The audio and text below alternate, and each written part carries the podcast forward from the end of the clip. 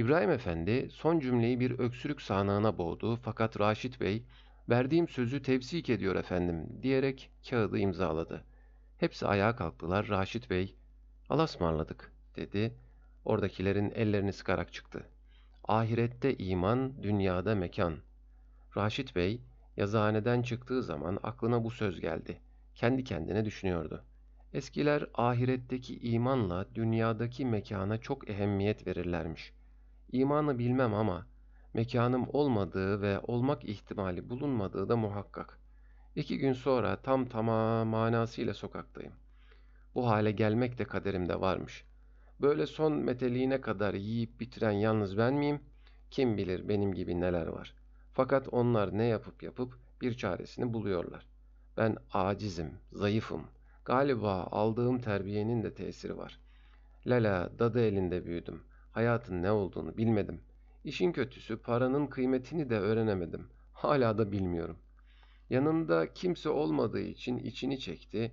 İki günlük misafir olacağı taş kasaptaki evine doğru yürüdü. Kocaman evin önüne geldi. Anahtarla kapıyı açacağı zaman yanında bir öksürük işitti. Affedersiniz beyefendi. Raşit Bey döndü. Mahalle bakkalı yılışık bir tebessümle istemek gibi olmasın ama ufak bir hesabınız var da hatırınıza getireyim dedim.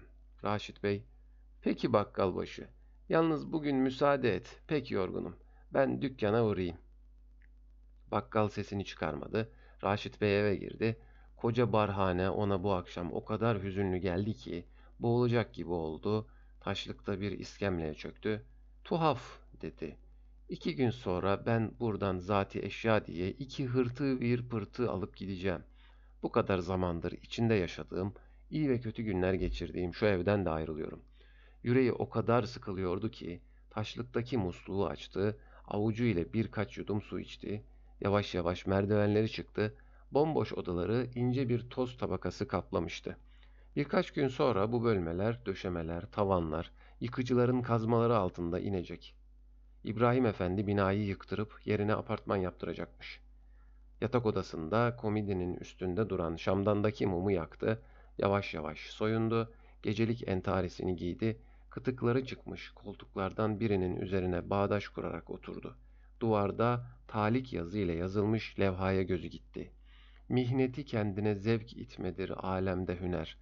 Gam şadi felek böyle gelir, böyle gider. Beyti bir kere daha okudu. Mihneti kendine zevk etmeyi tavsiye eden şair benim vaziyetimde kimseyi görmemiştir. Görseydi bunu söylemezdi. Hayatta zevk edilmeyecek mihnetler de vardır.